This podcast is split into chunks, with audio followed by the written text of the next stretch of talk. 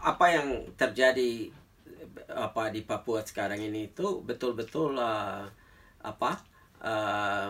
sangat buruk situasinya ya. Saya ingat betul pada tahun 60-an, 63, 64 sampai 68. Waktu itu saya masih kecil itu ya di Papua sana.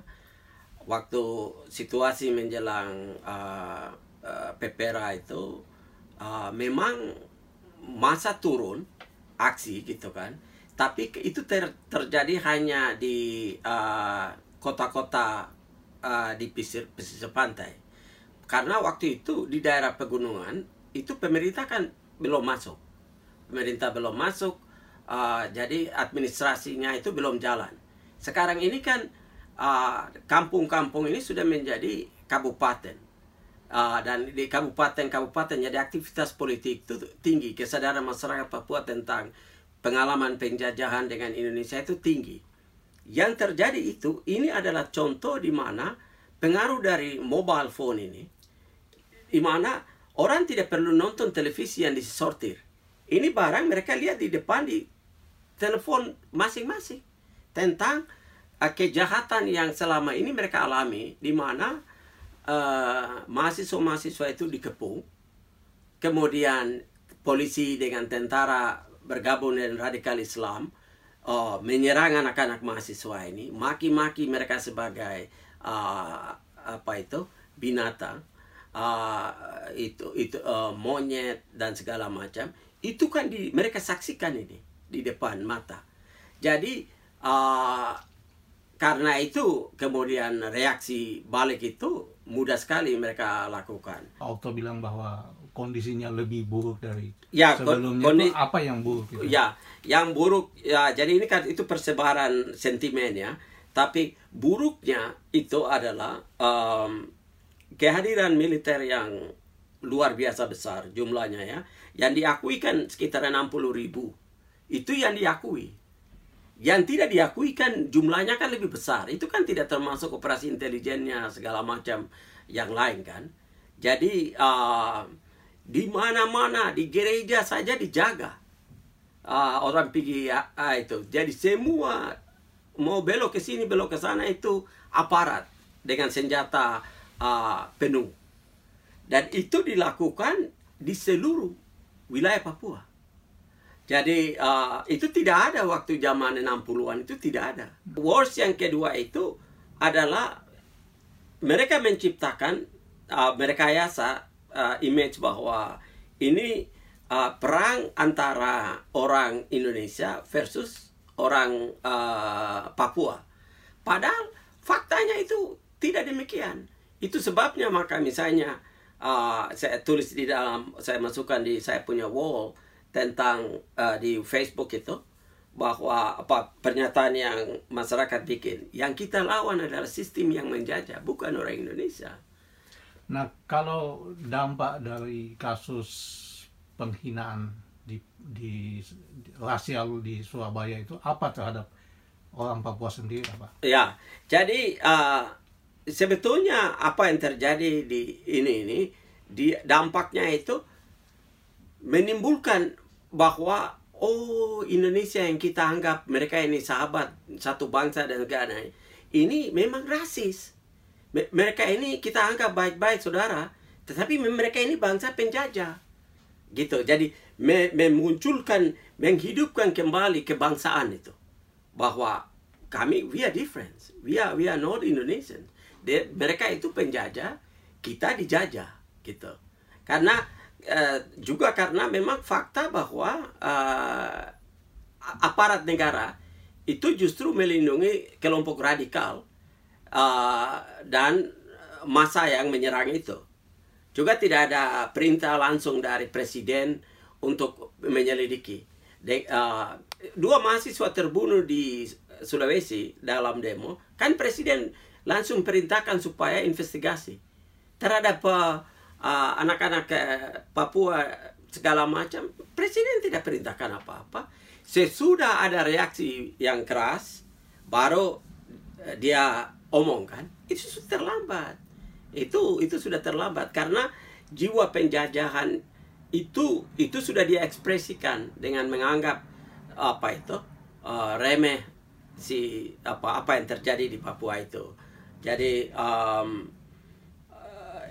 betul-betul peristiwa ini sebetulnya dari sisi perjuangan itu blessing in disguise itu, dimana macam orang-orang yang selama ini bingung antara saya ini Indonesia kah atau bukan, itu baru dia ngeh itu. Dia baru sadar itu, bahwa Indonesia itu penjajah. There's no way, kita tidak punya masa depan di dalam NKRI ini, gitu. Tapi yang terakhir ini ada aksi kerusuhan yang melibatkan Indonesia dengan orang Papua, dengan kelompok yang disebut pendatang. Betul. Itu sekarang menjadi hoax di Indonesia. Betul. Bahwa orang Papua menyerang orang Indonesia yang datang, yang tinggal di Papua. Itu gimana klarifikasinya? Iya, jadi kan gini, seluruh riot ini di mana-mana ini kan sebetulnya yang dilihat di permukaan itu kan seperti begitu. Jadi orang Papua menyerang toko, menyerang kantor, membunuh orang-orang Indonesia yang tidak bersalah. Lalu sejumlah wadah perjuangan Papua Merdeka pun senang mengambil kredit. Jadi mereka bertepuk dada bilang, ya betul, sudah kita lawan, kamu penjajah gitu. Kami tidak, kamu orang Indonesia sama saja gitu. Jadi beberapa organisasi perjuangan Papua Merdeka itu mengambil kredit. Padahal faktanya tidak demikian. Faktanya adalah yang benar itu aspirasi bahwa kita ini bangsa lain dan kita harus berjuang dan kita harus merdeka, betul. Itu merata. Tetapi bagaimana cara mencapai itu di situ perbedaannya. Ada yang bilang, oke, kita perang all out baru bisa paksa Indonesia duduk perundingan. Ada yang bilang, oh, sudah kita bicara di Indonesia, dialog saja itu. Jadi di situ sudah memperlihatkan perbedaan.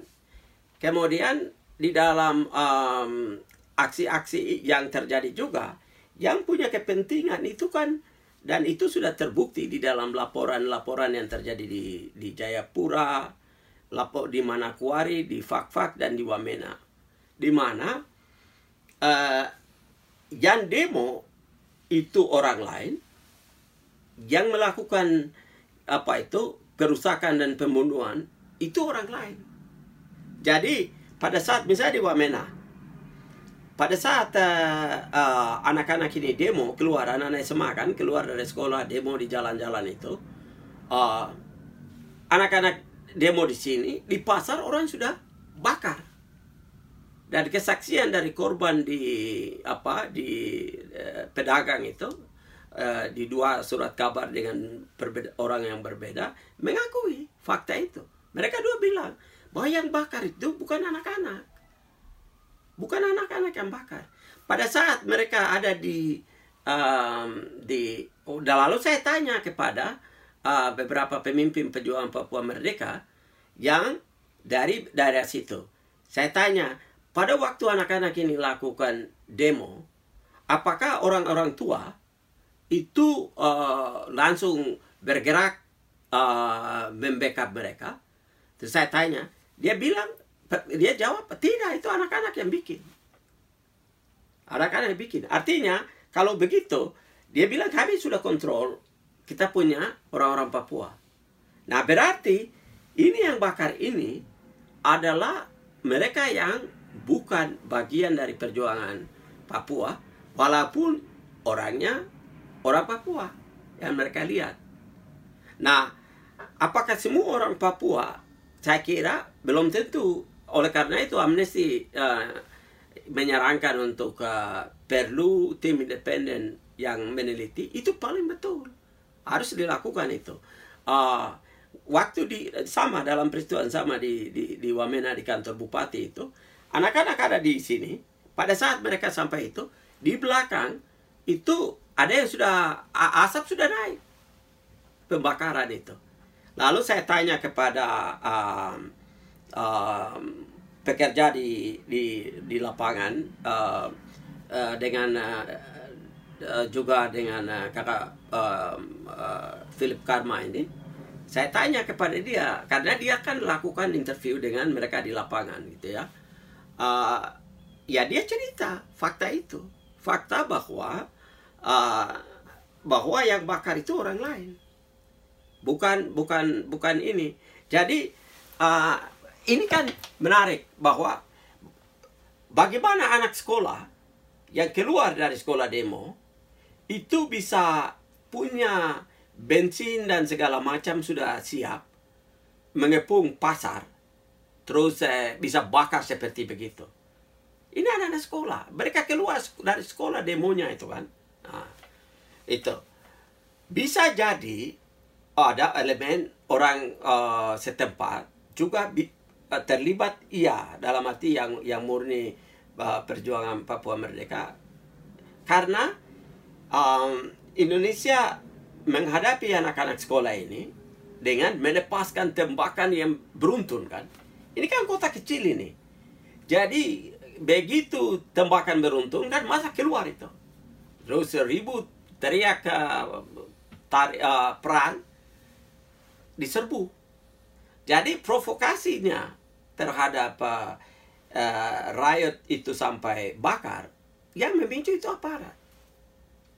Karena anak-anak sekolah ini kan tidak digiring, ini kan anak-anak sekolah SMA ini tidak digiring, dilokalisir, sehingga demo itu tidak tersebar kemana-mana toh, tapi dibiarkan mereka begitu, kemudian baru dihajar dengan tembakan beruntun. Mendengar tembakan beruntun, orang kampung masuk membela mereka punya anak-anak. Saya kira juga fakta itu selama ini bahwa orang Papua tidak pernah berpikir untuk menghalau, membunuh orang Indonesia yang orang sipil. Pemimpin-pemimpin OPM itu selalu mereka katakan, kami punya musuh itu bukan dengan pendatang. Nah, tapi yang menarik itu, sekarang ini, lalu kenapa mereka bakar di daerah-daerah tambang, di Merauke, di mana-mana, kayak itu kan, orang-orang penduduk ini diserang dan dibunuh. Orang pendatang yang ada di penambangan-penambangan liar itu. Ya karena itu tadi, karena pemicu penghinaan terhadap kamu ini monyet itu memicu, yo kami monyet, kamu bilang kami monyet baru kamu datang makan di kami punya kampung begitu. Jadi itu diserang, tetapi juga terutama di Wamena ya, di Wamena itu kan pembunuhan terhadap orang pendatang itu memang sengaja diarahkan, karena semua tuntutan itu kan meminta militer tarik. Nah, dengan terbunuhnya sekian banyak orang ini, aparat keamanan akan bilang ya kita tidak bisa mundur karena kita harus melindungi pendatang orang Indonesia. Begitu. Jadi pembenaran terhadap keinginan militer dengan mengorbankan orang-orang di pasar. Kemudian dari awal, dari semua, dari peristiwa-peristiwa awal di Fak-Fak, di Manokwari, di Jayapura gitu ya, aparat keamanan itu secara transparan berdiri di belakang penguyuban pendatang. Hanya orang penguyuban orang Manado, Kawanua saja yang membantah bahwa kami tidak terlibat. Yang lain tidak. Artinya digiring sedemikian rupa sehingga ini pendatang. Kenapa?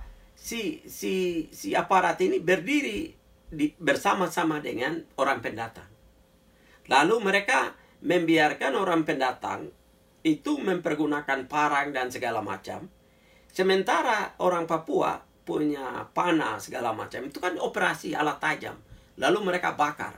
Tidak ada perlucutan terhadap barang-barang tajam dari penguyuban pendatang-pendatang. bahwa itu ancaman. Tidak, mereka sudah menyerang.